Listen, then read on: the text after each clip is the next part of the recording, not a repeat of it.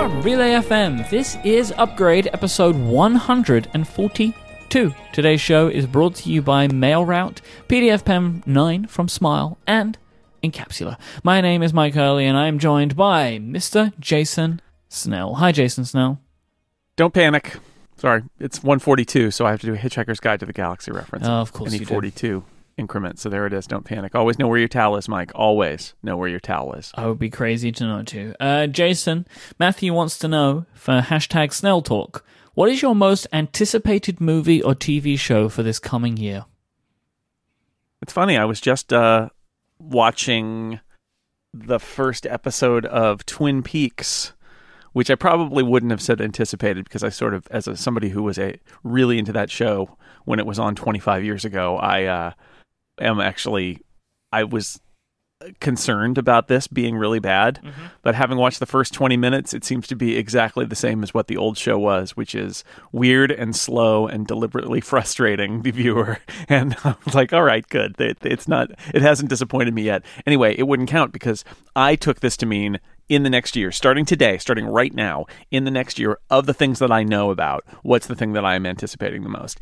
And at this point, I will refer to you to this weekend's episode of uh, The Incomparable that was just posted, which is all about our deconstruction of the trailer for the brand new Star Trek show. Star Trek Discovery. So that is my most anticipated thing in the next year. This fall, there will be a new Star Trek TV show, and I am excited about it. How long has it been since there's been a Star Trek TV show?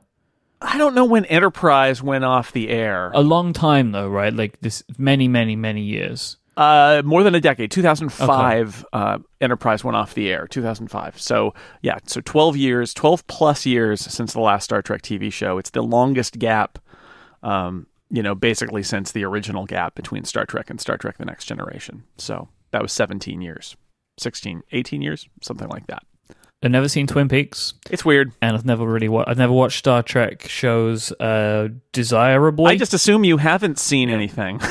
I just I just go with that as the default. Twin Peaks was a was a real phenomenon at the time, even when there was no social media or anything like that. It was it was a a, a rapidly rising kind of fan culture. I Yeah. went to a diner in San Diego to watch episodes of that with people who were fans of the show to watch it as it aired on ABC.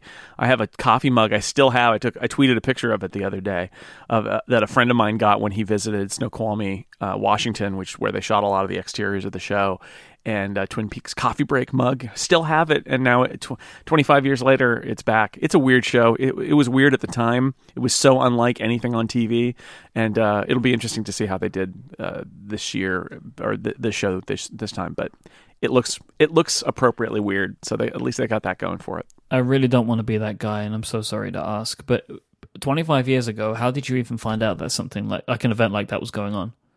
Well, you know, 25 years ago, the media landscape in the United States, at least, was so flattened that there were three networks. I don't know if Fox even counted at that point, broadcast television networks. And everything they showed it was easy to be aware of everything that was on. But Twin Peaks was a phenomenon. It got great ratings when it premiered, and the uh, the the question of who killed Laura Palmer that drove the first year and a bit of the show was um, was a real zeitgeist kind of moment for television. So it was it just it spread. It spread word of mouth and people tuned in for the pilot because they were intrigued by the promotion for it i guess. And it just kind of kept going. And then yeah i just heard from somebody that or maybe we even saw it in an article in a, in a newspaper that there were fans gathering at this at this diner because a diner is a main set in uh, in Twin Peaks, and they were watching the show, and I thought that would be fun, and I went with some people to do that a couple of times, and yeah, it was it was a and we had like viewing parties at at, at college too in somebody's apartment. They'll be like, "Come on over, we're all going to watch this." And you know, you get 10, 12 people sitting in a living room watching a show together. It was pretty pretty wild stuff, but it was definitely of the moment in the early 90s. If you have a question you would like us to talk about at the start of this show, just send a tweet with the hashtag SnellTalk and we'll include it. Let's do some follow up. Uh, I saw today that there are some new Nike Plus bands, Jason. Uh, these are all, there's four colors. They're going on sale uh, at the start of June for $49 each.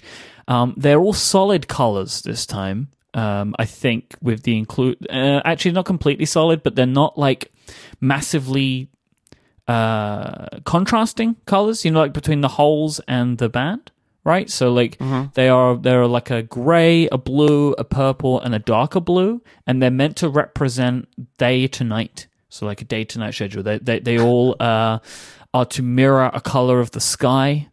And the the holes, you know, like the, the holes in the Nike Plus bands, the colors that they're filled in with are less like clashing this time, so that doesn't stand out so much. These look really nice, and uh, they're going to be limited edition at select Nike stores, um, Apple stores, and at apple.com.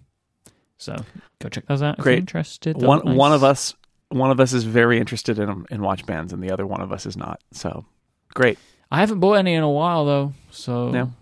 these ones, these ones, whilst they look nice, um, I'm not so interested in the sport bands anymore. Yeah. We're a couple of weeks away from WWDC, um, so not only are our topics pretty much focused on that um, over the over this week and coming weeks and previous weeks, of course. So is our follow up.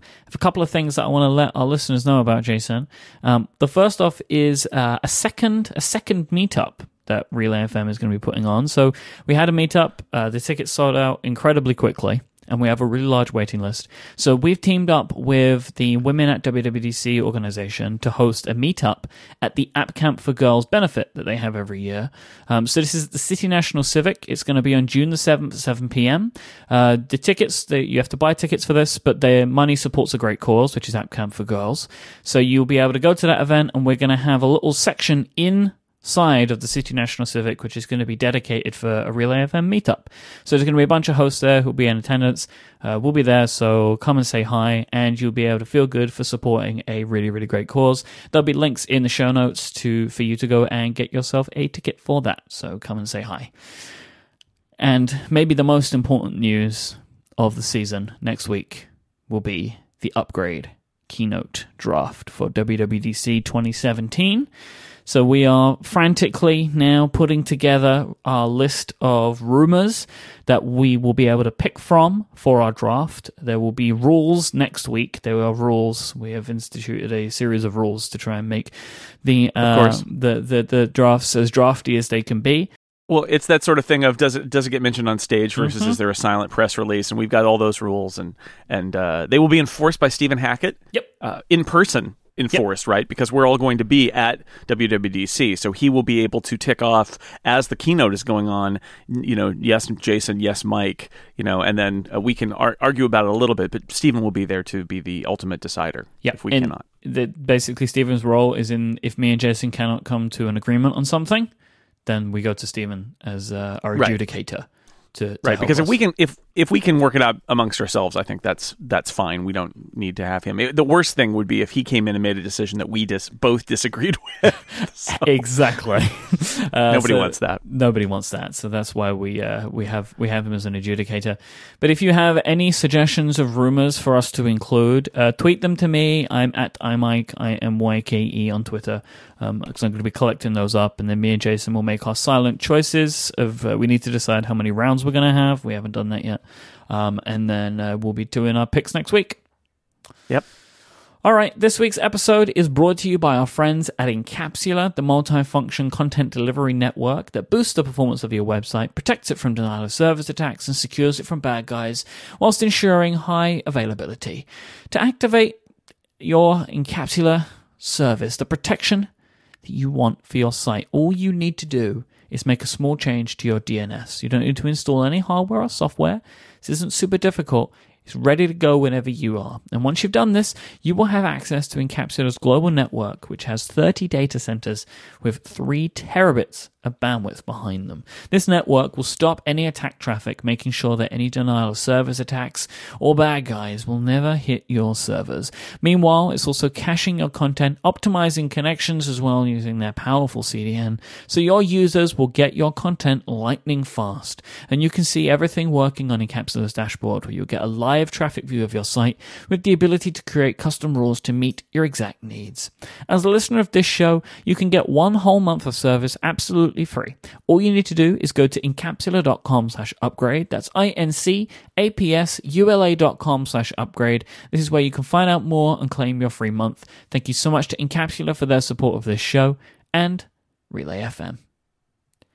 So last week we were talking about some potential hardware that may be on stage at WWDC, right? We were talking about Siri in a can, and we were talking about the 10.5 inch iPad, which have both been rumored by Ming Chi Kuo of KGI Securities.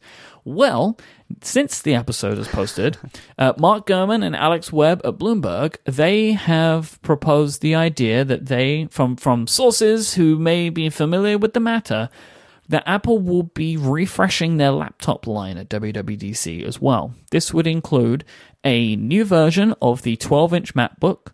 Uh, the current MacBook Pros they will receive faster Kaby Lake processors, along with some potential other changes, but definitely the Kaby Lakes is what they're saying and possibly new processors in the 13 inch uh, MacBook Air. Nothing else changed, but new processors in the mm. MacBook Air.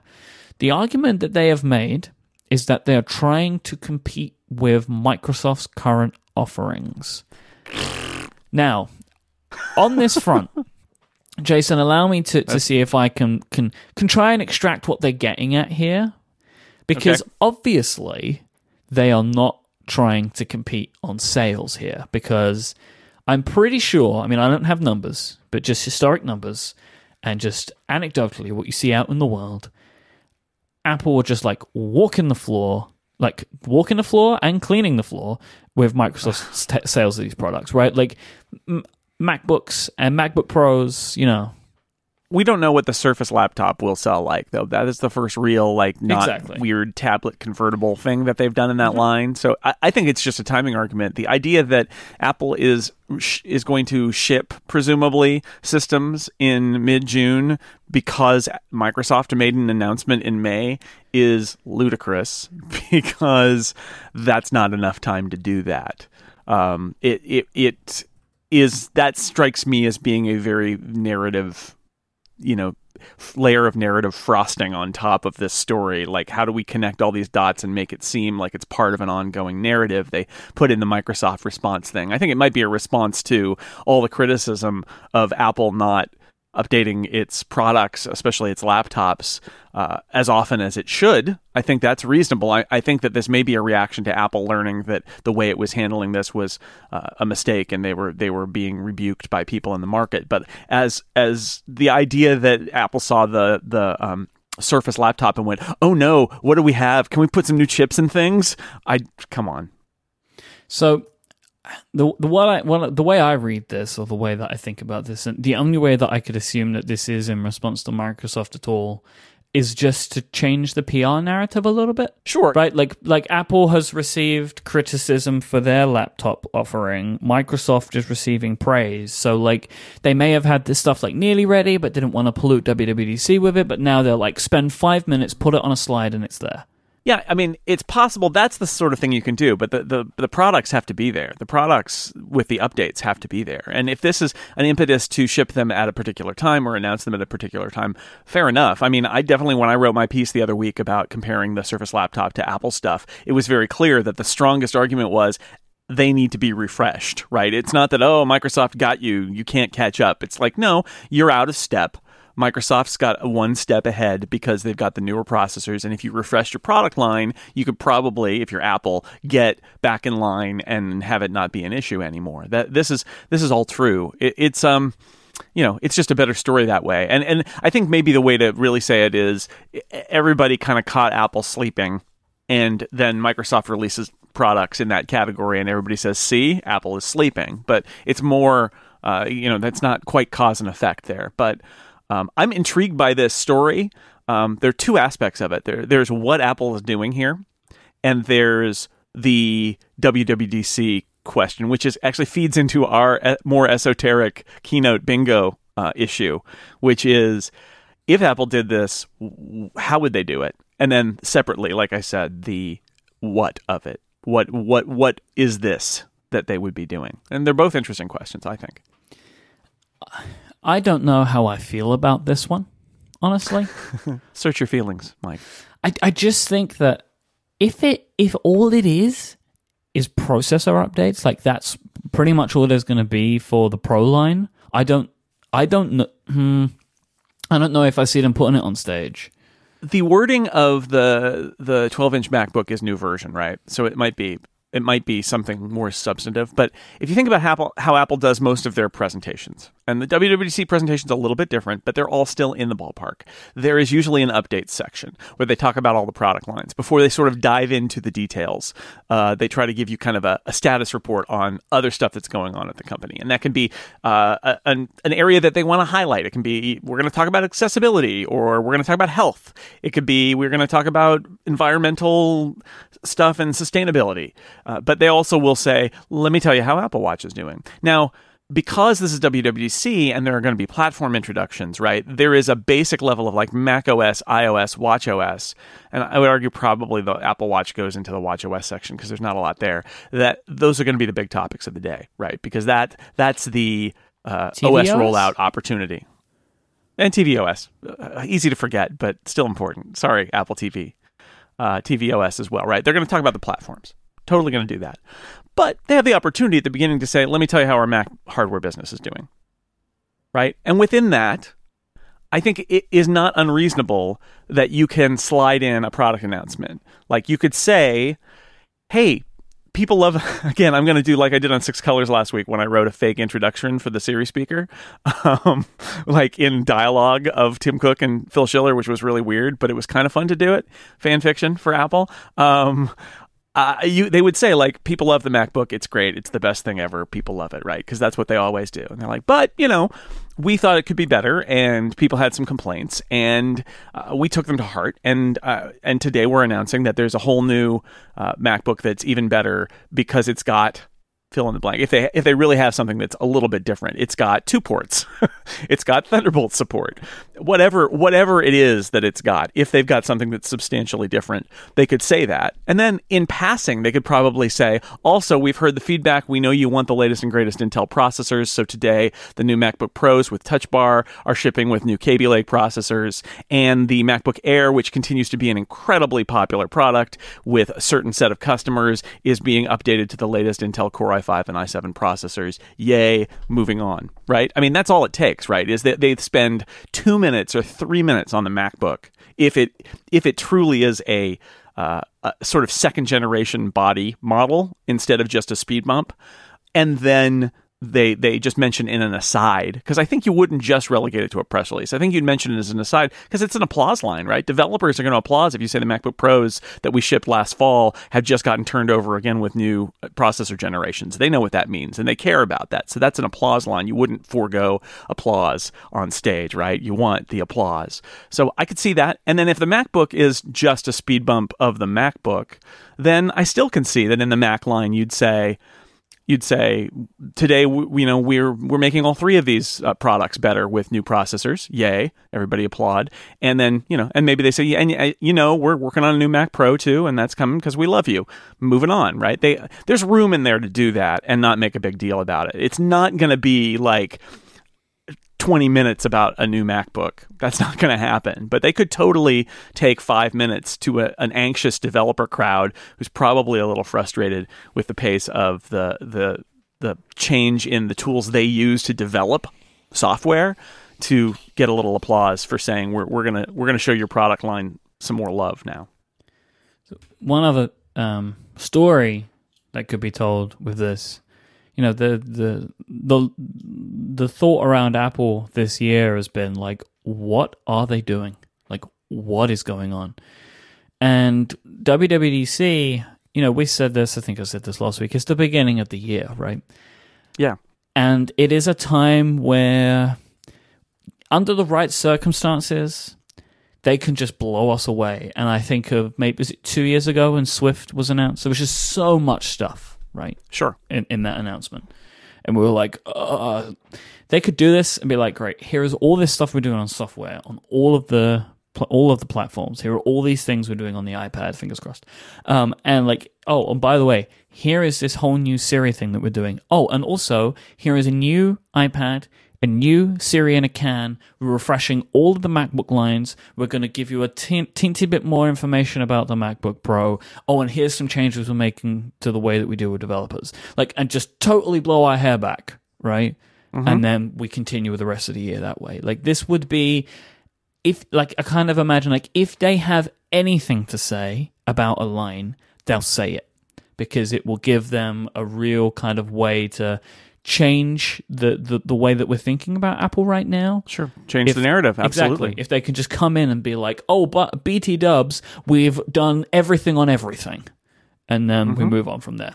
Let the year begin. Let Exactly. the let the operating system uh, turnover begin now. Could be a way Yeah. of doing it. And I I mean, and that's why I say the question is not really um, how would they do it or would they do it. The question is, will they do it?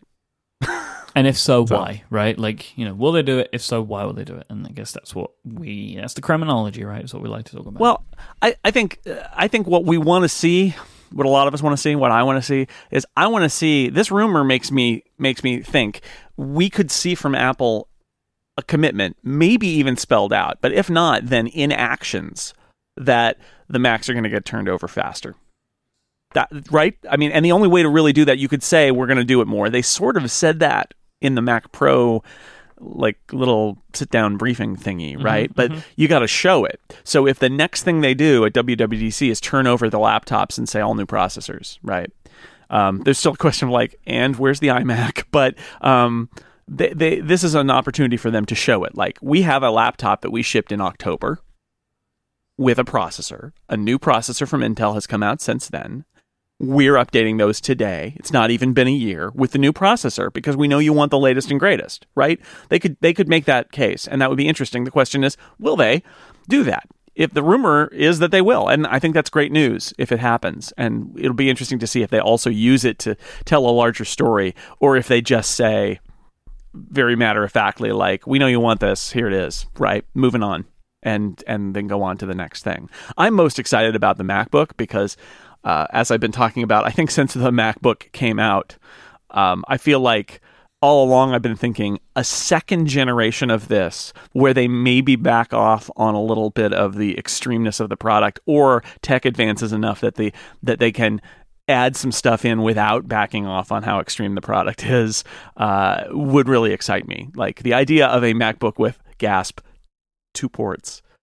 That would be really good. That'd be really exciting. Can they give it its MacBook Air moment? Right, right, because that's that's the question. And then there's also a question about like the MacBook Air that we've had. This rumor, I kind of love this rumor. I was listening to the ATP guys talk about it last week. The idea that the MacBook Air would get a processor change because it hasn't really changed in two years. They're just they're selling an old model of an old laptop because people still want it and they want something under nine under a thousand dollars, right? And it's a 999 13 inch MacBook Air. But I love this move if they did this. I love it because yeah, it's a MacBook Air. It's not, it doesn't have a Retina screen. I've got one right here. I've got there. There are three in my house. we have three MacBook Airs in my house that are used all the time. Mine, my wife's, and my son's.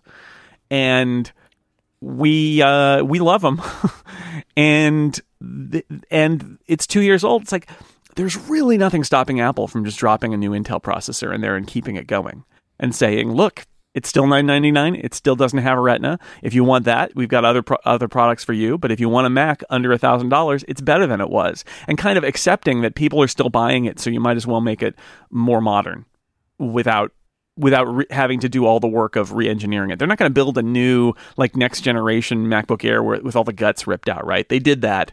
It's the MacBook or the MacBook Escape, but it's still on the price line. It doesn't seem to be going away. They don't seem to be willing to take the MacBook and do what Microsoft did, which is do a really spec stripped version for 9.99 that nobody's going to really want and that isn't very good and then try to upsell you that's what microsoft's game is is that that that 9.99 surface laptop it has really poor specs but um, but it's but it's nine ninety nine. Apple seems to not want to do that. They seem to rather just keep selling the MacBook Air, which keeps selling. So I love the idea that they would have enough pride in their product to say we shouldn't be selling a product with that old processor in it. It's also possible that that old Yeah. processor is becoming decreasingly available, and they need to replace it with a new processor just because that's what Intel's making now. That's also possible. Talking about pride in product though, like there are other things in that MacBook Air that I don't think that that they can be proud of in 2017. Like just the overall design of it, the screen, like that stuff is really old now. Like personally, I would just prefer to see the MacBook get good enough and cheap enough that the Air doesn't need to be around anymore. Eh, I think everybody would prefer that. and this rumor suggests that that's not going to happen this year. So th- this is where we are. Well, unless they, they, they were able to keep the current version of the 12 inch and bump that down, make it cheaper. I know that you know it's not necessarily a replacement for the Air, but like uh, that that computer's so old now. I know, but this is the thing: is as somebody who uses a MacBook Air and has family members using the MacBook Air, it's still pretty great. I see why they sell a lot of them. I see it. I know that it's not Yeah. a Retina screen, but there are a lot of things like people like it. People like that laptop, and I think if you're Apple, what you'll, you're probably doing is analyzing the margins, and the margins on the MacBook Air have to be great, and the margins on the MacBook may not be as great, and certainly may not be able to be remotely kept at 999 right? So they don't do it because they've got to have the margins on their products. They've got to have profit of a certain percentage on every product they ship. And so if you do the math and you say oh macbook air is insanely profitable and people are still buying them even though these other products exist um, so let's you know let's not give them a reason to stop buying it until we're ready to move down with the macbook tech or the macbook escape tech or both and they'll get there but it looks like they're just not there yet. And I think maybe they like the idea that there's a premium to be paid for a high resolution Mac laptop screen. But uh, but I agree with you. If they could get to 999 in a way that satisfi- satisfies them with the MacBook, I think that would be a better thing for them to do. The problem is if you look at what Microsoft is doing, which is the, a, good direct analog, Microsoft only got there by stripping the RAM and storage down to what for Apple appears to be below bare minimum because I think it's two gigs and a 128 SSD in the Surface laptop at 999, and it's just not you know Apple doesn't doesn't do that. they're they're not going to have a two gig of RAM laptop. It, it seems unless they do, unless they decide to do that, but it seems like that's like they're not going to go that low. Like if you want the MacBook, you got to pay you got to pay up. And at that next level, at the price of the MacBook, the Surface laptop has the same specs, except a better. It's got a better processor, but it's got the same RAM and storage. So, I don't know. I, I I'm okay with it, accepting the fact that if they're going to keep selling the MacBook Air, having it be a little bit, you know, a modern version of the processor that lives in it is better than having it be an ancient computer that they're still selling. I agree. The best thing to do is get another laptop under under a thousand dollars, but they have. It appears that they don't want to do that because of the margins. Last week we had Google I/O, and you know, so Google showed off what they're going to be doing uh, over the coming year, I guess. And there were a few themes. Um, Google was continuing their theme of machine learning in every product that they have, and that every every product, physical and software that they produce, has some kind of machine learning sprinkled into it. I feel like this is a a meme right now um, in Silicon Valley, right? Machine learning, but Google is the Yep. company that can convincingly show what they're doing with it. I think of everyone, they are the company that when they say we're going to add some machine learning to this, I'm like, yeah, do you know what? You probably are, and and I believe that it's going to work, right? Because I think I think this machine learning trend was has been started by Google, right? They started it a few years ago, um, and of maybe any company in the world. They are the ones that have the machines that can learn more than anybody else, right? Because there's just this sheer amount of data that they are able to pull in and gladly mine, right? As opposed to anybody else. So they have it and their products continue to show it. So you are a man who is synonymous with photos because of the books that you've written on, on iCloud. Um, Google showed off a selection of features coming to Google Photos, and I wondered how, if you could maybe sum up some of the ones that you think are most interesting and compare what you think considering to what Apple's currently offering.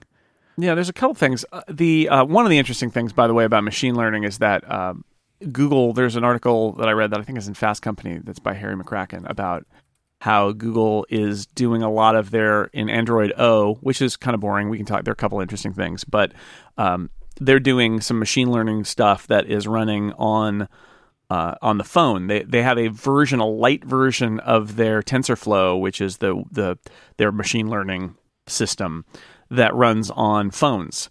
And that's because in a lot of contexts, you don't want to wait for data to pass up on the internet and be processed and passed back to your device. You want it instantly. And I think that's really funny because that means that Google is going to where Apple is for certain things because Apple has to be on the device because of their philosophy of not processing your data on the server. uh, but Google sees value in that too. So it's kind of interesting that they're It's both doing both, some. Right? Like I They're think I both think doing machine learning key. Mm-hmm. on the server or on the on the client. It's just on the server that that Google has the advantage. Um, and it's not you know it's not like Apple can't buy uh, buy access to data streams to do machine learning. It's just that Google has these massive streams. Um, but it's definitely an arms race in, in machine learning because uh, bottom line we talk about this and this buzzword and for people out there who don't know or care. Um, the idea here is that uh, you can have the way it's sort of how it does it, how it does the magic. So when we talk about photos, Google Photos has this ability to identify the contents of pictures, and it does that not because there's a somebody wrote a program to identify what a cat looks like, and it's not because there's people looking at your photos and saying there's a cat. It's because Google has trained this algorithm with a bunch of photos of cats and said these photos have in common that these are cats and these these photos do not have cats. And machine learning allows them to have these huge data sets uh, dumped into the software, and then the software learns based on you telling it these are yes, these are no. Over time, the software learns how to differentiate between them instead of having a human being program the differentiation. They the human just programs the uh, the data set and the conditions, and the the software sort of writes itself, which is incredibly powerful because this is stuff that would be very hard for a human to quantify. But if you dump a billion photos into an algorithm, it's a lot more efficient. So that's when we're talking about machine learning. It's a lot of stuff like that of being able to uh, take a bunch of data and make sense of it in a way that our brains probably also process data, right? But that is very different than a uh, than a programmer sitting down and saying, "I'm going to try to write an algorithm that reads your email and determines whether they're it's happy or sad." Like that's not that's not an efficient way to do that. So that's the that's the the background here for photos you know, Google Photos has, has, been able to do a better job, I think, in general, than Apple's photos that they introduced with iOS 10 um, and macOS Sierra of identifying objects in photos. Like Google Photos has lots of things you can say, mountains and valleys and, and cows and things like that, and it can it can do that. It can do multiple items in a photo, and it and it can it, it scanned based on the machine learning. It scanned your photo library, and it can pull out all the photos or a particular person. And Apple's Photos does some of that. Um, it's a first release, and because of the way Apple does things, they don't have a backend server to keep tweaking. So Photos just sits there, and I assume we will see a progression of that announced at WWDC, the second take that Apple has done with their own machine learning on their photo library stuff. So Google's done that. Google's also added a feature that is the one that I think made me sit up and take notice, which is uh, family sharing, where they're going to launch this thing with one other. You can you can share your photo library with one other person, and you can either choose that to be a very simple. I'm going to share this library with one other person. Um, that that's uh, that's that's pretty cool because I've written about that a little bit. Like when we take trips. Um, after a trip is over, I have to take my wife's iPhone and plug it into my Mac and import her photos uh, because there's no way for us to say, look, we just want all our photo library to be shared, right? Which for us is fine. That's all we really want. Um, and iCloud photo library, family sharing, all that just doesn't do it. There is, I, I, I commented on this on on Twitter, and I got a bunch of well actuallys from people saying, "Well, actually, there's a family shared library in a, in iCloud photo sharing." It's true, but you have to manually place your photos in there. You can't; they don't go in there as you take them, like your like iCloud photo library works. And it's, I believe, it's built on the same kind of older sharing infrastructure as PhotoStream. But regardless, I will tell you, um, even if you use that approach, all your photos get scaled down to three megapixels uh, which is not apparently widely known because that's the sharing. It, it, it uh, if you airdrop something, it's full size, but if you go to Facebook or if you do iCloud photo sharing, it scales the photo down. So it's not ideal. And for me, it's like if it's not automatic, it's not ideal. Like I don't I don't want to have to have to remind my wife to share her pictures from our trip to Seattle in order to get those photos. And she shouldn't have to text me and say, I need that picture that you took of the kids so that I can send, right? I mean, we should be able to opt in and say, no, we just, we just want one library. So Google's going to let you do that. But Google also has this other sharing feature that uses the machine learning stuff. And that is to be able to say, photos of a certain kind, photos in a certain place, photos of certain people. I want you to automatically share them. And it will even suggest sharing them. So if you don't want to share all your photos with a loved one, you could share all your photos of your family with a loved one, and that will work. And it will remind you and suggest, oh, here's a photo you took that Bob is in. Would you like me to share that with Bob? And you can say yes. And then Bob will get the pictures of Bob or Bob's kids or whatever.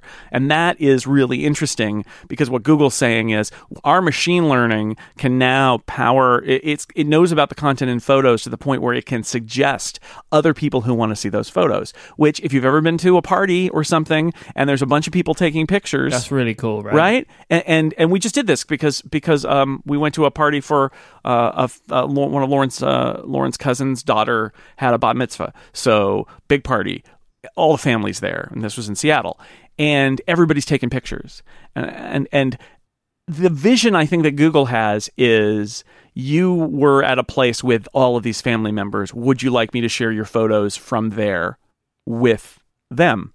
Right.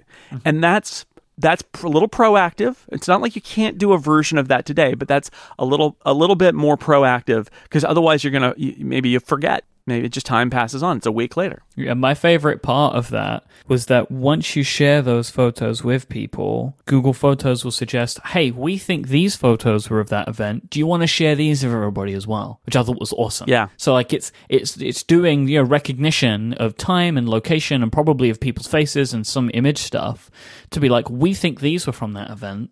Why don't you share all of those? And then you create this like one big shared album. And it's probably doing some duplicate stuff to make sure they're not the same image. Like, yeah, like I, think that that sort of stuff is, is really cool. And I mean, I've really, like, looking at the landscape right now, it feels like Google is really the only one in the place to do a lot of this stuff really reliably because of just this huge data set that they're building up, which is bigger than anybody else's, especially like based on real photos of real people yeah. And you and your family and all your friends, right? Like it's building up all this information. It's not that Apple can't do it. It's just that it's a, it's harder. But Apple could do this stuff. And and this is this is great stuff because this is computers getting um getting doing stuff that we're not going to do because it's it's too complex or we're going to forget about it. It's like this is computers making our lives easier. Technology saying we can f- see the patterns in what you're doing and take that logical next step mm-hmm. and make it so that all you have to do is agree. Like that's great. That is better than saying, well, what I'm going to do is I'm going to make a shared album and I need to look up every. Oh, I don't have this person's. I don't have Lauren's other cousin's email address because I haven't seen him since the wedding, and uh, you know, so I got to look that up. And so now, so I'm going to share it with a few of those people. Now I'll create it. Okay, now I'm going to add some things in, and people on iPhones can add their own, but the people who aren't on iPhones can't. And like, there's a lot. Or, or I'm going to upload that to a service, or I'm going to put it on Facebook. But uh, but this person's not on Facebook, right? Like to to have the ability to, for a, a, piece of software essentially to say, hey, you you had a family get together. Uh, should I make a shared thing and share it with everybody? And say, yep, that's a great promise. And like, here's the difference of Google, right? You can do that on Android. You can do that on iPhone with the iPhone app. And they said that like you can just text it to someone and they can just download them from a web page. Yeah. Uh, so like anywhere, no matter what they're using, no matter even, they don't even need to be Google Photos users. You can email them or text them, and they could just download the images, right? Like I just don't see, I just don't see Apple doing that, right? Like even if they were able to do pull all this tech together, I don't see it existing on Android. So like you're either in this system or you're not. Well, I mean, they they probably would generate a web link to an iCloud. Uh, Oh yeah, that's true. Web but page somewhere. You know, I can't they, imagine an Android app though. I just so my my point here is the um this has been announced by Google. It's not out yet. Mm-hmm. Apple's going to have their developer conference. Presumably, one of their iOS 11 features will be photos related, whether they spend a lot of time with it or not. It was a huge iOS 10 update. Presumably, there will be an iOS 11 update with photos that will add a bunch of things to photos. And that's the question: is like how will how will the machine learning advance? Will they add features to be more proactive about suggesting ways that you could share? Will there be better sharing features? Will there be better ways to take advantage of the iTunes Family accounts, which um, which came out six months before iCloud Photo Library and yet have no connection to them. Um, that that's a that's the one that really bugs me. Is that I, I want to be able to say um, I want to share my iCloud storage space and photo library with my wife and just be done with it, right? But nope, can't do it yet. Maybe this time, maybe not. I did talk to them. Um, the some some I think a photos product mar- marketing manager a couple years ago. This sort of thing about like the sharing is actually part of their concern. I think about about why that why it hasn't happened is do you really want to share every single photo you take with another person? And I heard from people last week who are like, no, I don't want to do that. Why would anyone want to do that? And my response would be, well, I want to do it. And I don't think it's unusual for a husband and a wife to want to share their photo library so all their fo- family photos stay together instead mm-hmm. of being in two separate places. But I like that Google even answered that question themselves by being like, exactly. you can also take it of just certain collections of people. They're the only photos that we share. Exactly right. So, so those are options, and I think that's a nice way to do it. And maybe that was so, sort of some of the stuff that Apple's been thinking of as well. Mm-hmm. Although I will say again, I think a, even a bare library share would work for a whole lot of people.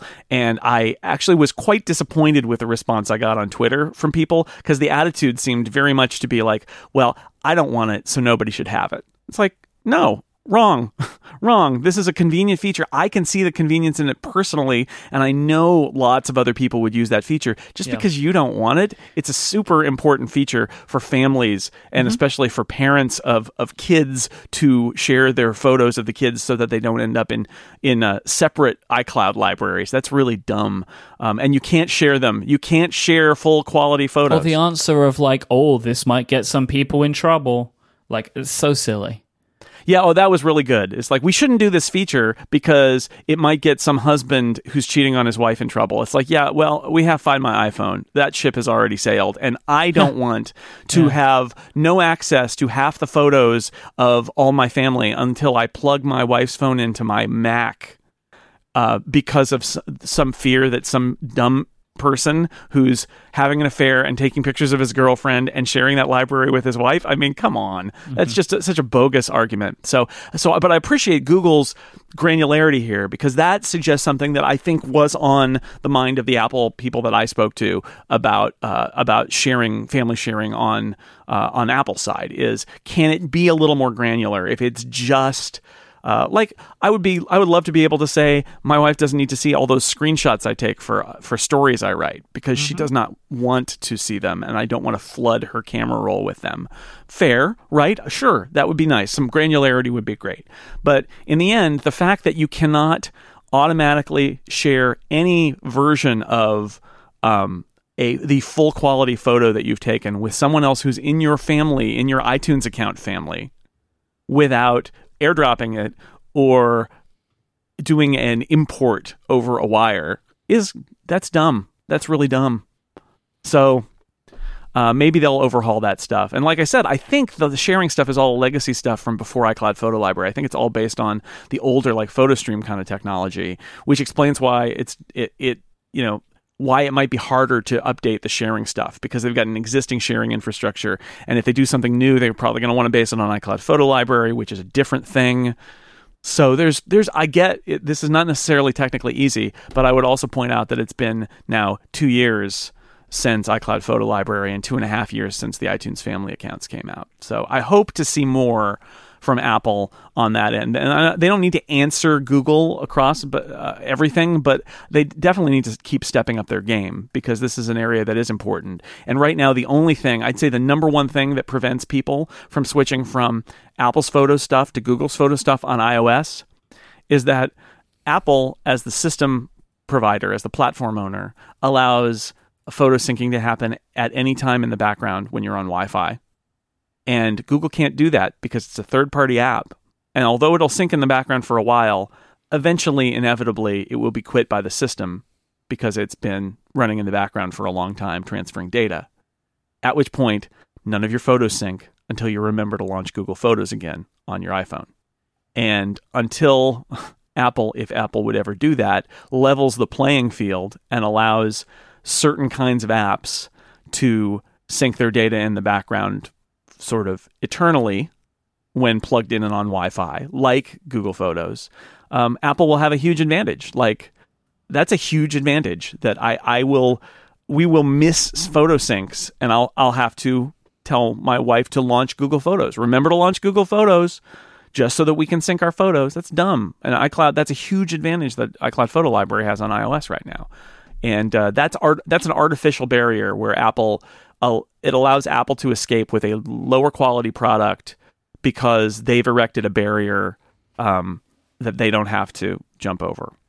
And that's not that's not how Apple should be winning these battles. They should be winning these battles on their own merit and not because they give themselves permission to do things no one else does. The Assistant battle is continuing to heat up. There are a bunch of uh, enhancements to Google Assistant. Um, one of the key ones, two, I think it's two key ones. Now it's on iPhone now, um, although in the US yeah. only. But there is an iPhone app, and, yeah. and, Google have found some interesting ways to, like, but with a widget, right, to make it very accessible, which is very smart yeah, US only right now. Boo. Um, and they've also allowed it so you can talk in text to the Google Assistant now in the Google Assistant app, um, or from other parts in, in Android, which will be coming, I think, in Android O. But you can you can do it right now in the iPhone app, which is great. It's great to have that option available. Um, this is something I think many people have wanted Siri to do for a long time. And, and when Google Assistant came out, you could talk to it in Duo, but I think Duo has not done what Google wanted, so they now enabled it in the Assistant app as well.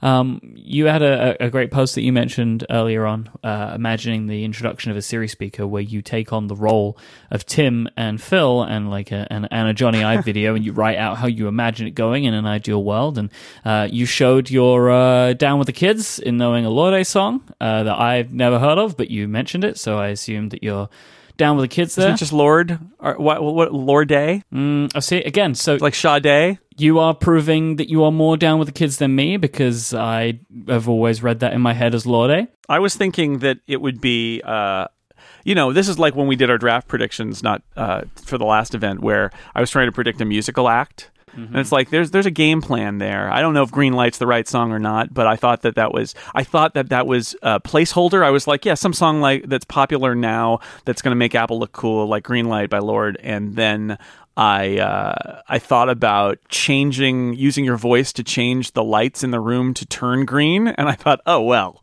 that's a perfect song then. That's so anyway, yeah. So I did a fake Apple event, is what I'm saying, and uh, I don't. I mean, they're the experts at it. I've just I've seen so many Apple events that I can try to. What I what I said was this is the best my Apple event emulator could do. I'm just one person. It was pretty good though. You can tell you've been to a lot of these things. So yeah, there's more in the assistant world. I can hear I can hear the voices there. Yeah, so uh, it's that that is a right. So Cortana is built into a Harman Kardon speaker. You've got uh, the Google Home uh, Assistant is getting built up. The a- Amazon keeps releasing Echoes, and Apple is rumored to have this Siri speaker, which I called Apple Home only because even though there's a Google Home, it's like that's that's probably the right name for it. I kept thinking of other things to call it, but none of them were quite as good. They've had an app called Home for a while, right? Like it's in Apple's branding machine already. Yeah. Well, and and in my one of the reasons that I did this is it made me think it made me think what how does Apple describe this? How does Apple sell this product? What features does Apple highlight? And HomeKit has to be one of them, right? Like my thought is that that's one of the ways Apple sells this as a as a differentiator is it's a HomeKit hub so you don't need an Apple TV or an iPad or something. You plug this in, you can control your home. HomeKit is great, blah blah blah, right? All the things that they're going to say about how much they love their own technology because it's an Apple event. They're going to pump up their own stuff. Fair. And then you throw in, yeah, it's all the power of Siri and it, will it'll talk to you and maybe if it's got a screen and a camera, maybe it'll do something like FaceTime, maybe it won't. I don't know. But it'll it, that, that I think HomeKit has to be part of the story because this is that's where how these products get used is they're in your home. So having it just lean into that and lean into HomeKit seemed to be like a logical way for them to uh, tie it all together. So that's my people can read the story. It imagine it in in Phil and Tim's voices, and I invented a product video that involves the Apple Home in a kind of home setting with kids and parents and uh, playing music and uh, being notified that you need to leave for your next event and stuff like that. And I even threw in a feature that would be really cool that Apple wasn't promising when they launched the product because they do that sometimes now too, which was that uh, later this year it will uh, it will recognize your voice. And so if you ask it a question about a calendar, it will recognize that it's you. And if your child asks about their calendar, they will be told about their calendar instead. And in my imaginary uh, imaginary thing, that product that isn't ready yet. and so they're like, that that's the thing that ships in December on December thirtieth. Um, and then the other thing that I did that was kind of a funny moment was that I uh, I guessed what I would want to pay for the product, and then I raised the price because the new Apple products always cost more than what you want to pay. Yeah, so I, I guess two ninety nine, and then I said it's three forty nine. So yeah, the Google Home just started doing that voice recognition thing a couple of weeks ago, um, and and that that is seems like a feature that would be really great to have in, in my Echo. Yeah, the fact that Google is now um, doing that, I, I, think everybody needs to get there. I'm, I'm sure everybody's been working on it, right? Because mm-hmm. this is an issue with all of these products. Like, like the Echo should be able to know that when the little girl wants to order the dollhouses, that she doesn't get to. Yep. That she needs she needs yep. parental uh, approval for that, a code and, or something. And, and and multiple i mean again coming so many of these services were built on the idea that it, that there are everybody's got their own account and they're siloed. And the problem with that is that people's lives aren't siloed a lot of our lives are messy because we live with other human beings, right? It's not, a lot of these things are envisioned as like, you've got your computer, so you log in with your account, and you have another computer and you log in, which is great until suddenly you've got a voice box in the middle of your house that everybody can use, and it cannot be one to one, right? And so they, they are trying to find ways to back out of that one to one thing, whether it's like a family account thing or it's the ability to log in multiple people and detect them by voice in the case of a voice assistant it's hard stuff, but surely Amazon is working on it. Google has announced it. And so I kind of envisioned, and that, that a little bit wish casting on my part, but I tried to envision that Apple would would uh, have that be a feature that they could tout uh, for a, a, product like theirs because especially if it's tied into the family sharing that kind of makes sense the the ability to differentiate so that if uh, yeah and also the way I the way I had them phrase calendars and reminders. They say you can check your calendar, you can check your reminders. In the back of my head, I'm thinking it's really only going to work with iCloud calendars and reminders, but they're not going to mention that part. Now let let people be dis- who use Google Calendar be disappointed later by the fact that it doesn't work with them. That, trying to again well, trying to emulate an could Apple it not just like take some information from what's in your iPhone, maybe right? Because like I it have could. Google Calendars on my iPhone. I was thinking, well, one of the things I thought while I was writing the story was it could do handoff, right? A, a Siri speaker could do yeah. handoff stuff where, um, where like on your Mac, if your phone rings or you get a text, you get it everywhere. That you could get that text and it could say, you just got a text, you know, or play the chime, and would you like me to read it, or would you like me to answer the phone here? And those are all things that it could do too. So, so interaction that would be another way that Apple could. Uh, could make its product more impressive is have it sync and communicate with the stuff that's on your phone and your uh, tablet. But we'll see. We'll see if it. I, I'm not. I'm not entirely convinced. We'll see at the draft how we pick it. But I'm not entirely convinced this product actually is going to get announced at WWDC. But I do wonder if the reason to do it is it gives them a long run up until they ship it, and because they want to talk about Siri features across all their platforms because they have SiriKit now, which means there's a developer story. And so they want to get developers really excited about supporting SiriKit. And one of those reasons they could get excited is because it's going to also tie in to what they're doing with their Siri hardware. And that, for me, that's that would be the rationale to announce that product. But I'm I'm not convinced. I, I some of it is wish casting again. Some of it is me thinking I'd like that product. and that that gets in the way of of so I I've got a red flag in my mind that says no no no no no. That's probably come on. That's a product you like. That's a product you want. It probably won't happen. Come on. You're just dreaming. But I don't know. That's what the rumor says. So I guess we'll see. Android Yeah, it's not, not a lot to say about Android O. I talked to some people. Um, people can listen to the download podcast from last week. We talked about Google I/O a lot, um, and we talked about Android O very a very little because there's not a lot. It wasn't a big focus. I, I suppose there will be more to come as it gets closer to uh, the consumers. Um, there's not anything huge in it. There's a bunch of little stuff that's interesting. Uh, the the one thing about it, and this says some a lot about me and my interests that I wrote about on Six Colors, was that they redesigned all the Google emoji. And Jeremy is a Burge big wrote deal. a piece about it. Yeah, yeah. Well, the, you know the, the for those who know, the smileys on Google's platforms look like gumdrops, or if you're less charitable, like Jeremy Burge was at Emojipedia, blobs. Yeah, a little blob, little blobby guy.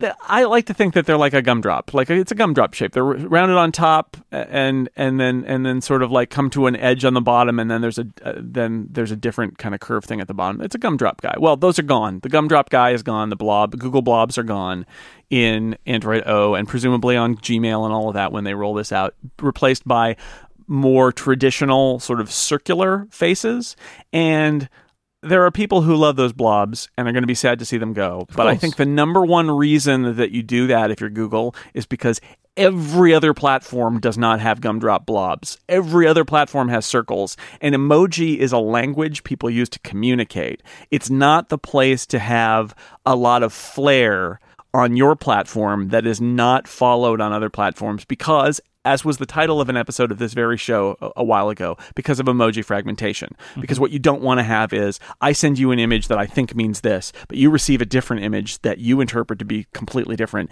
and we have failed to communicate. So I think this is a good thing. I know it seems silly, but I think it's actually a really good thing for It is. Google to do this to sort of sync up their design language uh, uh, with with it, and then also this will be the first. Um, this is the first announced support for the emoji 5.0 spec. So uh, it's the one with like with a dinosaur and a vomiting face emoji and other things like that. It's the latest and greatest emoji. including the Mind Blown, which in Google's version Yeah. of the Mind Blown is awesome. It looks great. Yeah, it's the surprised face with a mushroom cloud coming out of the top. the UK flags, the the independent UK flags yes, of Wales, England, England, Scotland, Scotland. Wales. Yeah, also a monocle face, I mean, it's all for me, really. Monocle face, English flag. Whew, top hat. Put it in there. Top hat. good. it's going to be great. Yeah, and iOS 11 will obviously have all of this stuff too. It's just a matter of it's like Google beat Apple. It's like, well, no, Google pre-announced their operating system three weeks before Apple because that's when their event was. The uh, iOS 11 will undoubtedly support all of these emojis. Could still beat them, though. Could still come first. the race is still on. Um, I, I think calling it boring is is a little unfair. Um, I, I think that it is a polished release. Feels a little like iOS 10 to me, in that there are some some cool Yeah, features, but no well- blockbusters. so we said this in download too, and and and I want to I want to repeat it here. I think it's a good kind of boring. Like I, I, it's okay. Yeah, It's okay that it's it, it's not. We're tearing everything apart and rethinking it again. Mm-hmm. I think smartphone operating systems at this point aren't at aren't at that level anymore. They've kind of moved past that. Android is just being polished and updated and made better by Google. That's what they should be doing. They Yeah. don't need to take good. it apart. Yeah. But it also means that I don't have a lot to say about it because they released a limited amount of information about it and because again, it's not as exciting to talk about making your incrementally making your products better, even though for end users that may be the best thing to do.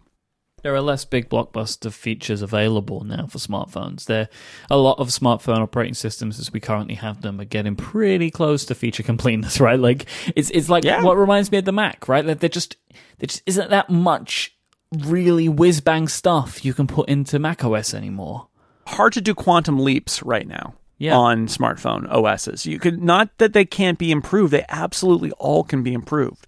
But it's harder to see like we just added this thing that everybody's been clamoring for that nobody's had and now we've added it. Because I, I feel like we've passed that. All that stuff has been has been taken down and used. And now it's all about could you make that better? That thing you introduced five years ago maybe you could make that better because five years have passed and things are better now. And that's not as exciting. It is more boring. But like i said i think in the end that stuff makes the experience better and that makes users happy. And yeah i'm i'm all on that. Like more more more polish and fixing things and making everything nicer. Um, that's that's where we are. And the the wacky innovation has gone to other devices now. The smartphone is is not done, but it is not. You know, it's it's it was leaping from like ten percent done to forty percent done to seventy percent done, right? And now it's just sort of ticking through um, uh, it, little tiny increments because it, the quantum leaps aren't there anymore. All right, Jason, do you want to take a break and talk about MailRoute? Oh yeah, that would be great. This episode is sponsored by MailRoute, which means I get to tell you that MailRoute is a secure hosted email filtering service that you can have up and running in just minutes. It gets rid of spam and virus email so you don't have to. The spam and virus email never touches your mail server because it's stopped at MailRoute before it can reach you. Spam and virus protection in MailRoute also helping to tackle ransomware for Office 365 and Google Apps customers. This is becoming a real bad problem in the email industry today. This type of malware can take files and encrypt them, leaving you to have to pay money to get them back. MailRoute protects you against this, along with phishing, spoofing, harvest attacks, and more.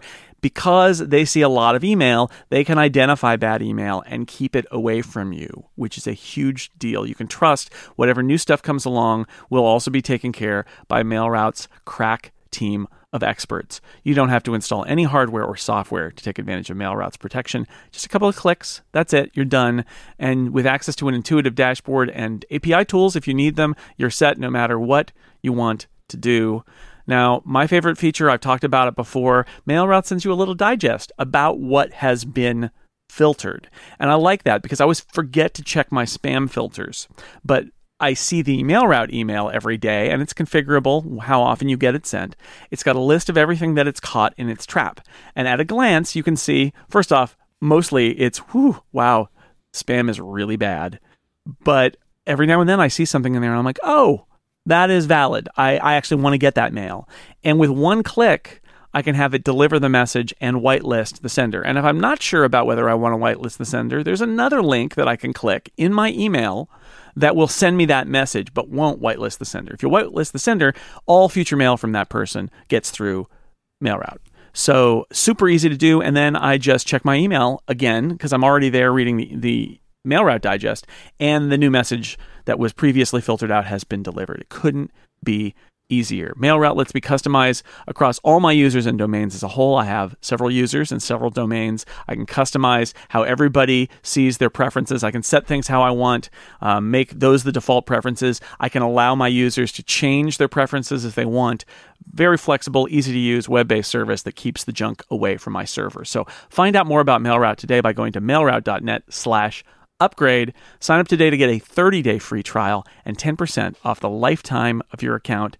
And if you need it, MailRoute will even price match a competitor's contract. Thank you to MailRoute for their support of this show and all of Relay FM, and most importantly, for mailbagging. Mailbagging.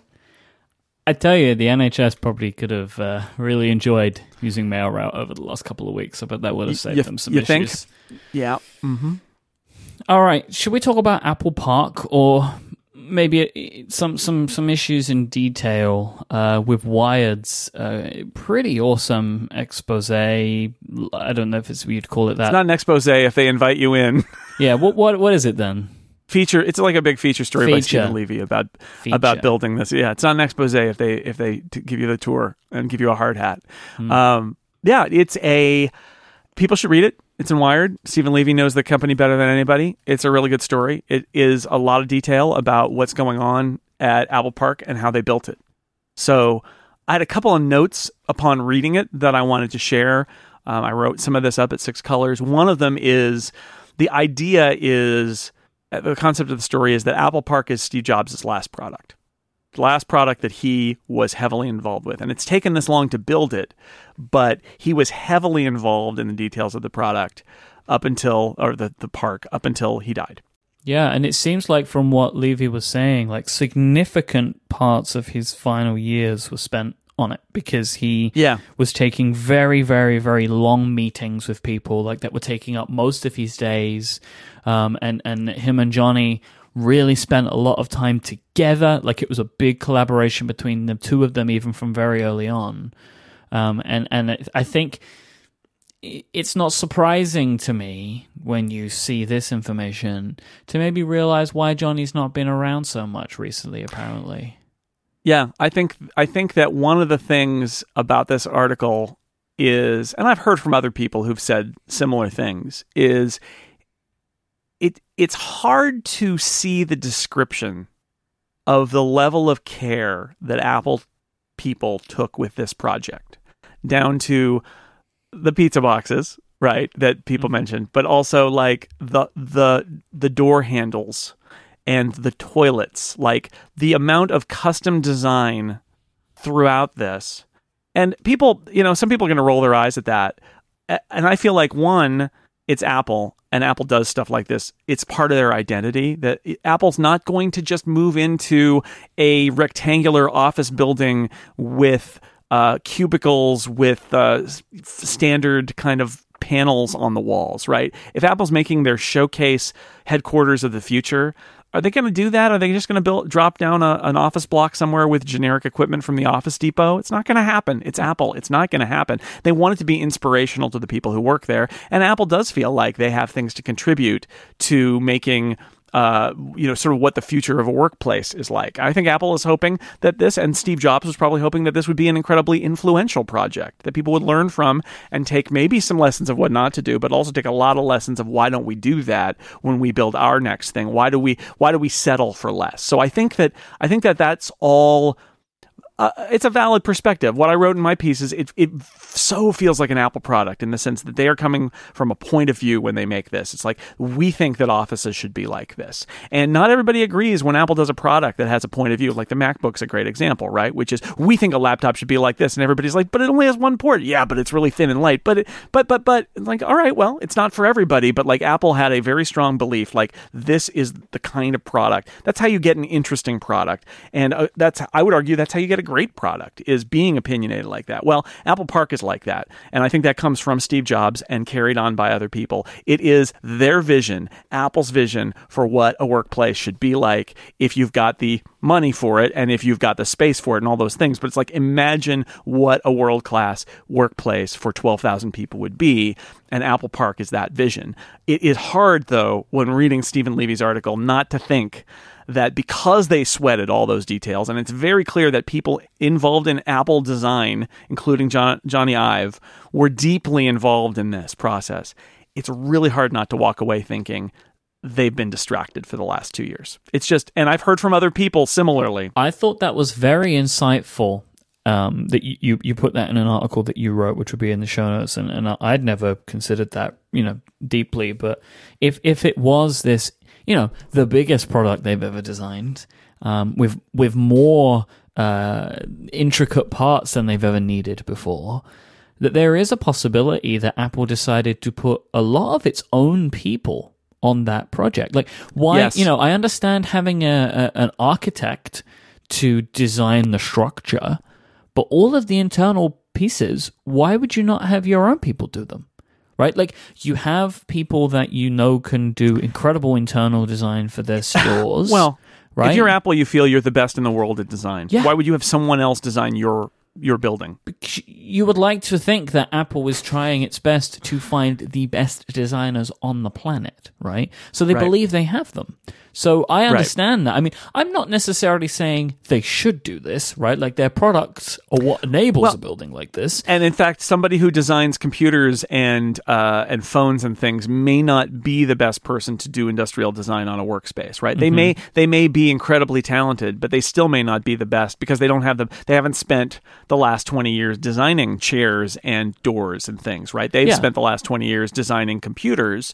And so you could argue that maybe that's not the best fit, but I see the temptation if you're a designer to be like, I've always wanted to d- design a better door because I hate these doors. So let's make a better door. And I can also see somebody who has been working in the real world for the last 20 years say, What do you mean a better door? We got the doors. We figured it out. Just use the door. Like, use the pizza box, okay? As the, the, the great example of this, the classic example was when you know Steve was Steve Jobs was helping design the Pixar headquarters, where anyone to put all the bathrooms in one place. You know, like that is a yeah. you can see why he wanted to do it. It's, it's an interesting idea, probably not great in, in practicality. Well, the the uh, and and that that I will say that means this is not the first building that Steve Jobs put together, right? Yep. Because he did he put together some lessons. P- Pixar, yeah, so I think that's interesting too. And he obviously cared about this. And the story quotes the architects as being amazed at the level of detail and care and knowledge that Steve Jobs had about this.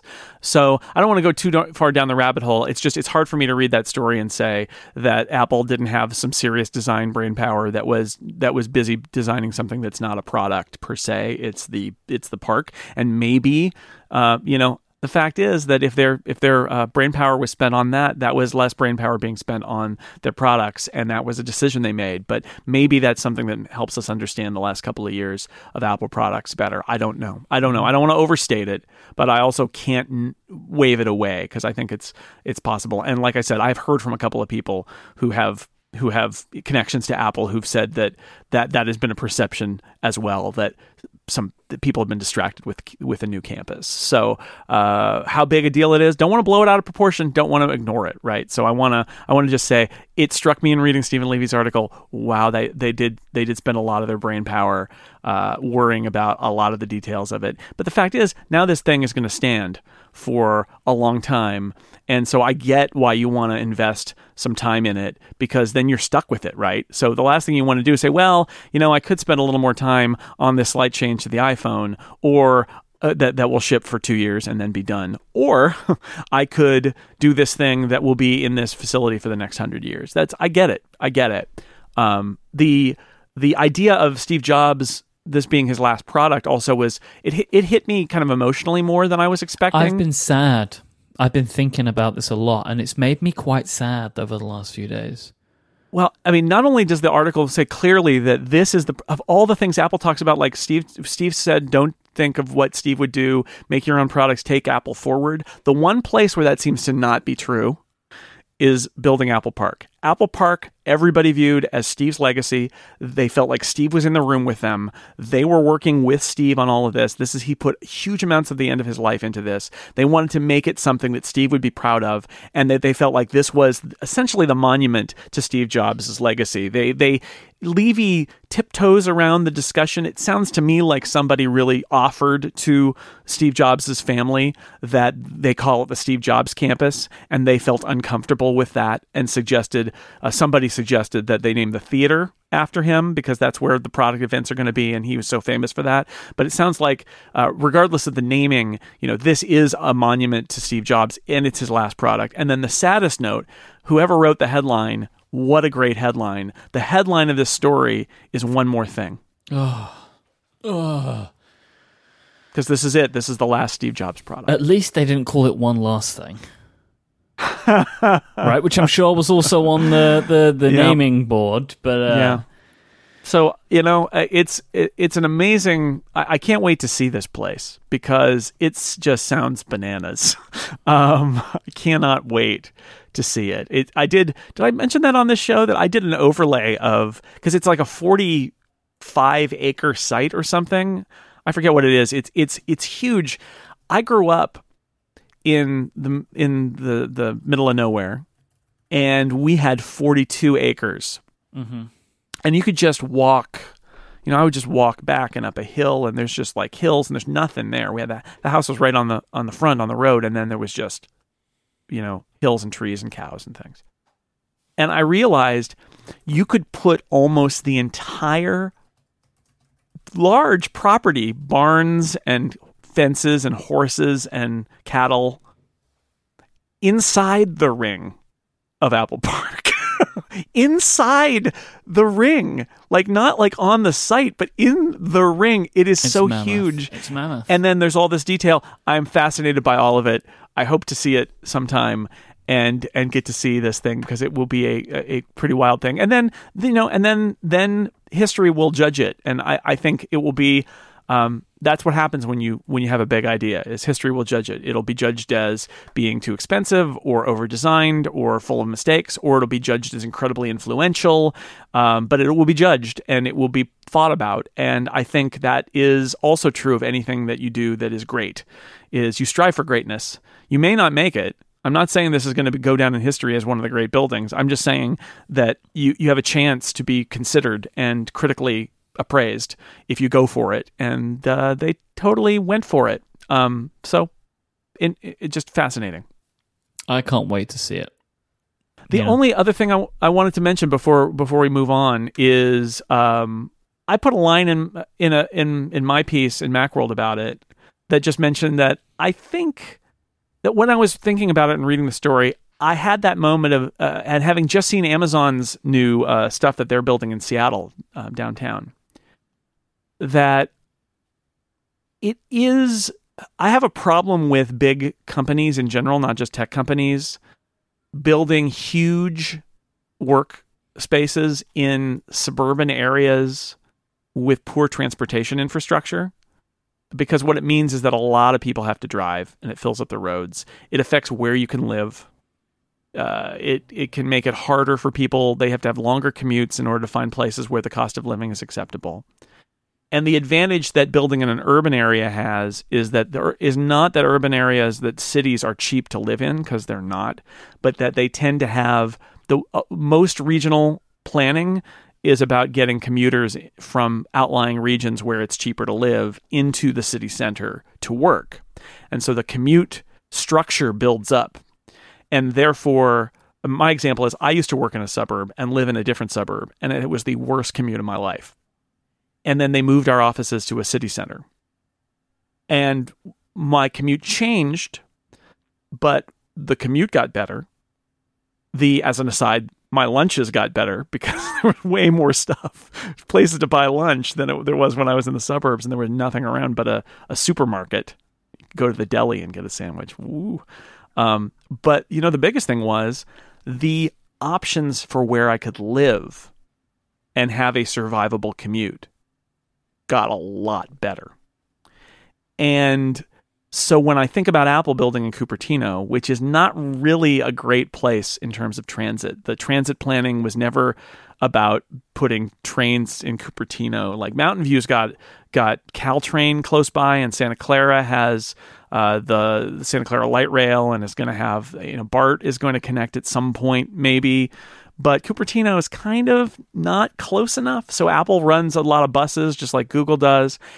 And I just had that moment of like, wouldn't it have been interesting if Apple did or if Google did what Adobe did, which is build a bunch of high rises in downtown San Jose and say, we want to be part of the city. And this way our employees can drive or take transit. And San Jose's transit infrastructure isn't as good as San Francisco's. And I think it's worth at least thinking about that but in the end, and people freaked out. They're like, "Oh no, cities are terrible, suburbs forever." And and especially people who work in Silicon Valley were very resistant to this because they're used to it. They just they're used to that, and I think maybe can't see outside themselves. Um, and that's fine. But what stopped me is Apple is a suburban company, just like Microsoft in Redmond. Like Apple's from Steve Jobs is from the suburbs. They built the, the the garage was in the suburbs. Apple's always been in the suburbs. I can't picture Apple picking up and moving to San Jose or San Francisco. I just can't. I can't picture it. I can't. Th- this is uh, this campus is Apple. It is in Apple's DNA. It is to bring it back to Steve Jobs, the expression of how Steve Jobs saw Apple. Now, I'm sure Apple's got a lot of programs to try to t- tie in their workers to whether it's the buses on the freeway or tying them into transit. I'm sure they're trying, they've got a target number that they're trying to get to, a percent of, of the people who use transit. But Silicon Valley is a very expensive place to live. And if you have to drive, that is, uh, not the traffic is really bad. It's it's there's lots of issues there that might be different if you were in a in a more city environment with better transit options. The fact is, it wouldn't be Apple. I can't imagine it. Just like I can't imagine Microsoft picking up stakes in Redmond and building a bunch of high rises in downtown Seattle where the transit infrastructure is better. I just can't see it. So, in the end, I think it's worth thinking about it and considering that other businesses like Twitter is a good example of that and Amazon is investing in this. And even like Apple's got space in South of Market San Francisco. It's just not central. Google's got a building south of Market in San Francisco. So they've got like presences, but in terms of like the DNA of these companies and Apple in particular, this is what what they are. Apple is a Cupertino company, and and Apple Park is a representation of that identity. And I can't imagine it really being any other way. So, you know, in the end, I kind of came all the way around. I think something coupled with this that I think is really frustrating is um, something that was called out in the article, and I've seen a lot of people talking about, is the fact that there are no childcare facilities inside of this mammoth building that Apple have created. I feel like that this would have helped a lot of young people and young families, especially when they're paying really high rental costs anyway, to have something provided by the company so they have a solution for their children. Uh, whilst you know there is something that again I don't have kids so I can't really speak to a lot of this but something that I I find awkward in the idea of like taking your kid to work and putting them in the childcare like and then the company is looking after the children while you're working 14 hour days.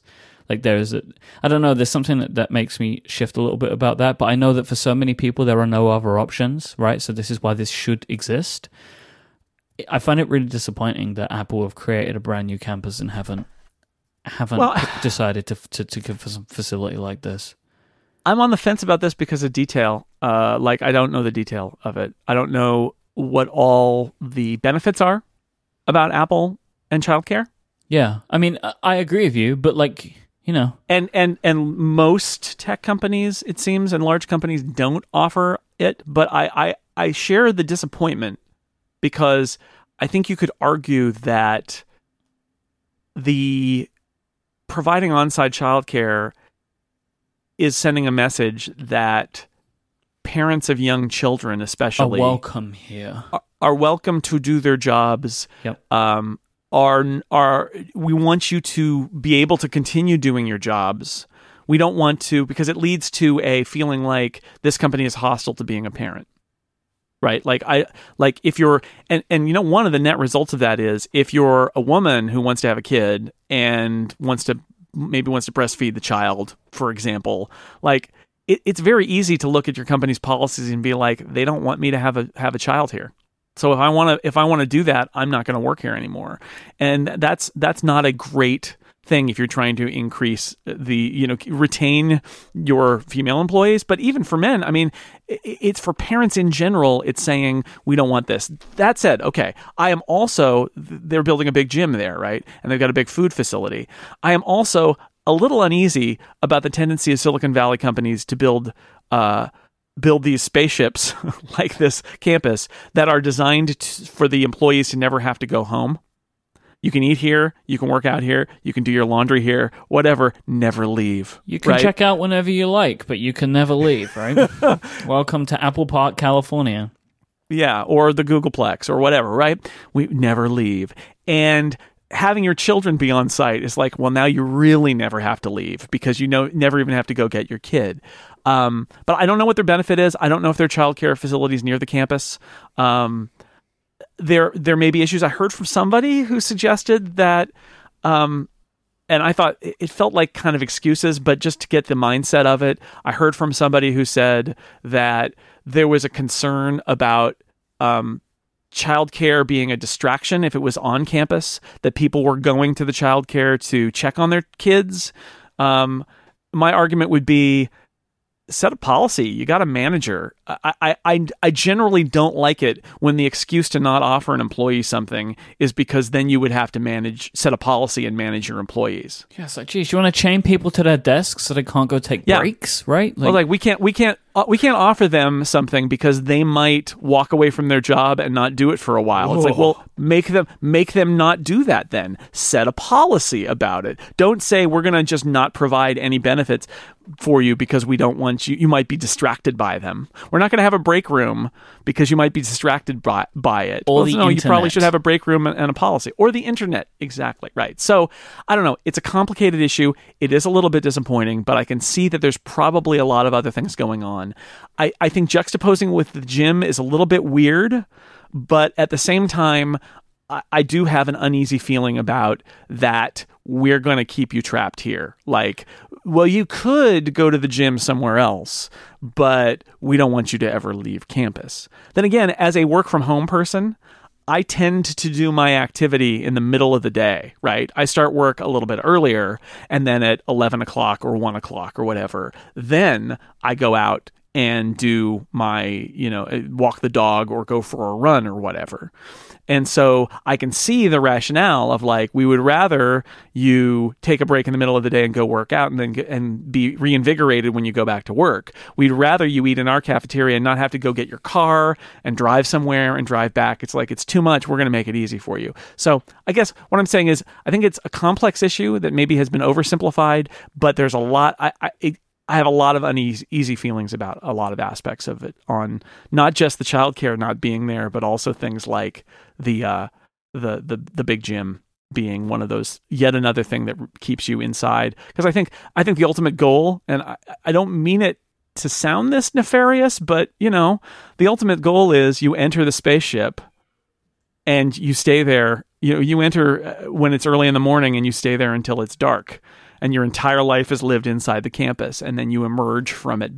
Maybe if it's still light out you emerge blinking into the light. But you know you're in this other world when you're in there and it's kind of hermetically sealed. Your food's in there your workouts in there your shower rooms in there everything's in there. And that can be great for focusing but it can also be a little bit like we don't want the rest of the world to intrude on our employees when we're getting our work out of them, which is great if that's what you want as an employee, but it's also it also feels kind of a little oppressive. So, I don't know. It's a choice. This episode of Upgrade is also brought to you by PDFpen from Smile. PDFpen equips you with everything that you need for more powerful PDF editing. And some amazing news the new PDFpen 9 is now available, and it is the ultimate tool for editing your PDFs. You can upgrade to PDFpen 9 right now to go totally paperless and enjoy over 100 enhancements that will improve your PDF editing workflow.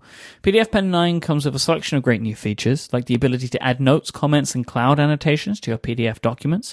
You can fill out and sign interactive PDF forms. You can access annotations and their contents in a new sidebar, and you can also copy annotation content as text as well. You can also find and highlight all instances of a word, which is really useful, and this is all This is all powered by OCR, which is something that Smile really bake into PDFpen Pro 9. For example, there is now OCR support for Chinese, Japanese, and Korean as well.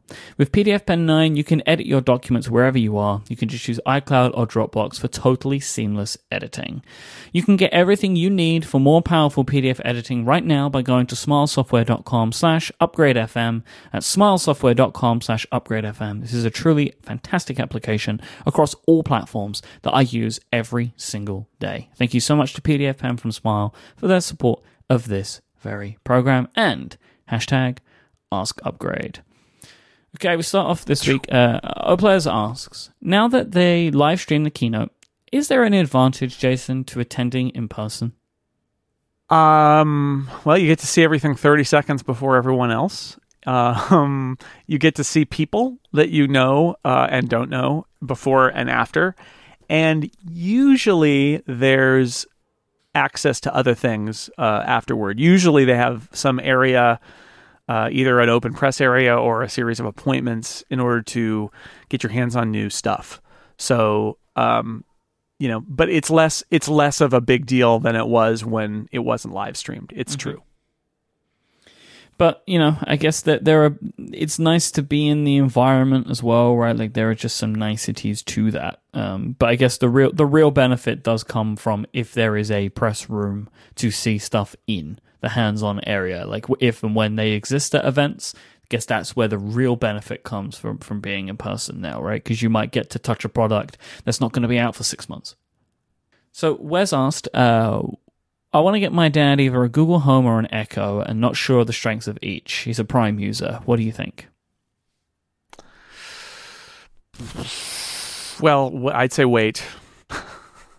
I would agree with that um, actually. Yeah. Wait, wait, see what's going on. I mean, because if your if your dad has Apple stuff and, and, there's an Apple product, that might be better. If he's a Prime user, you know, it, it, depends on what ecosystem you're deepest into. If he's a heavy Google user, Google Home might be better. If he's a Prime user, Echo is going to be better. Um, you can get one cheaper. Uh, yeah, yeah, it depends. It, it, it really depends. Right now, if I had to say bottom line, I'd say get an Echo, but uh, that is cha- could change rapidly. And it, and if you're leaning toward one ecosystem or another, that could be enough to sway you. Yeah, the home is in, is improving a lot, right? But um, the Echo is really great right now. But as you say, who knows what's just around the corner? I mean, if you can wait like three weeks, wait three weeks. Yeah. That's what I would say. James asks, is there any possibility that Apple might ship the fancy unicorn iPhone at WWDC because it would be cl- closer to the 10th anniversary ship date? No. I don't think so. There's like a whole industry built around September, right? Like this is more than just Apple. We'd also know if it was shipping. We'd know.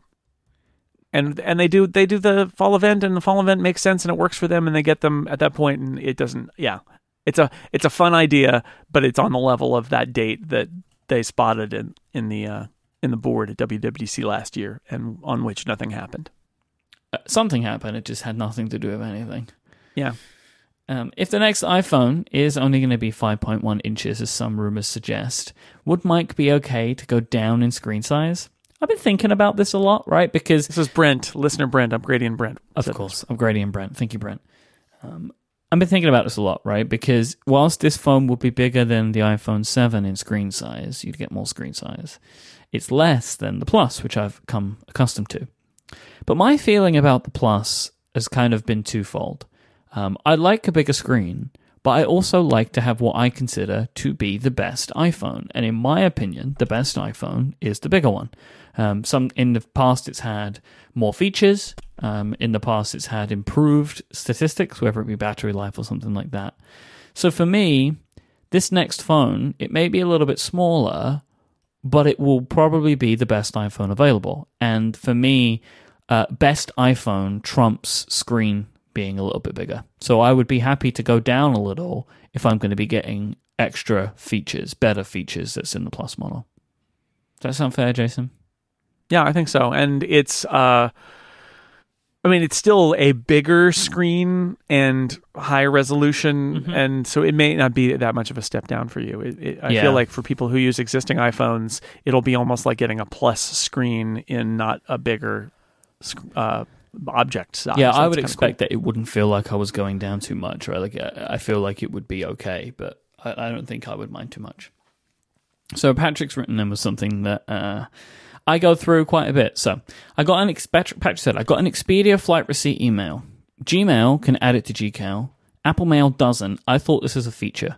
So here's the thing about this stuff. So as a thing in uh, in Apple Mail and in Apple's calendar app on uh, on the iOS devices, I think it's probably on the Mac too, but I know it's on the iOS devices, where it can see certain events, including hotel bookings and flight bookings, and can either suggest them to you in mail to add them to your calendar. You open the calendar app and you check the little. There's an inbox on the bottom right hand corner, at least on the iPad app, where it will show you invites, like if you get invites to regular events, as well as like these proactive things. Hey, we found this in your inbox.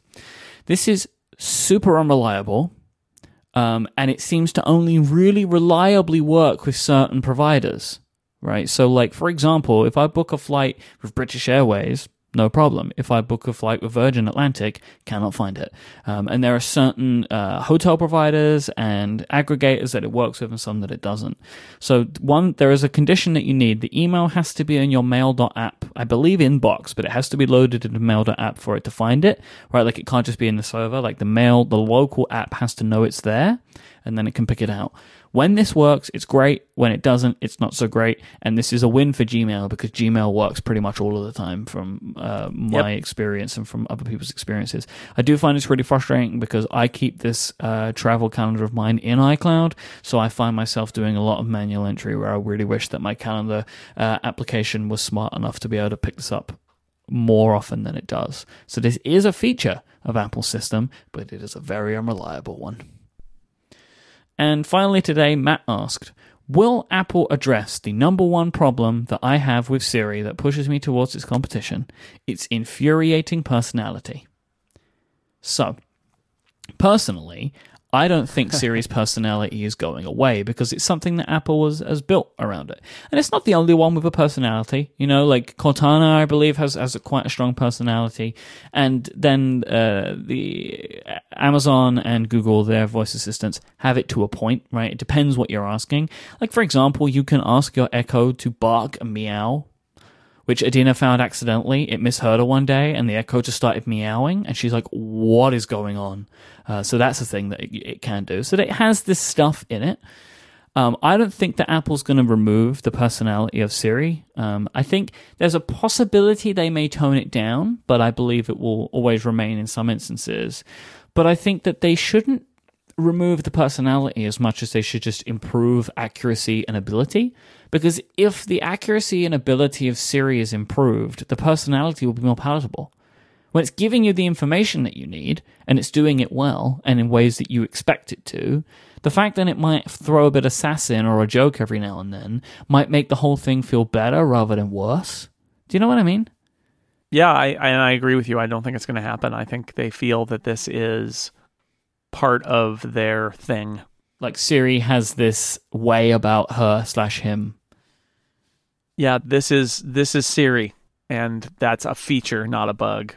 so yeah, but I, I do think that if they can make Siri more advanced, they can make it smarter. Then its personality will become less less annoying for us. So, and I hope that WWDC brings some of that. That's something that I've really got my eye on. And if Apple really wants to play in this space, there are there are things that they really should be doing. Not not necessarily say that they're behind, although I think I personally feel that they are, but not to say that they are. But I think that they need to be ahead as well as just catching up in certain areas uh, because of where they are, right, where and where their competitors are right now. All right, so as we mentioned at the top of the show, next week is going to be the upgrade WWDC keynote draft. If you have any suggestions of rumors that you would like to see included for the potential for me and Jason to pick for our draft picks, tweet them to me. I am at imyke, I M Y K E on Twitter. Jason, if you want to catch up with what his work, he is at jsnell, J S N E L L, and he's at sixcolors.com and theincomparable.com as well. I want to thank Incapsula, MailRoute, and Smile for supporting this week's show.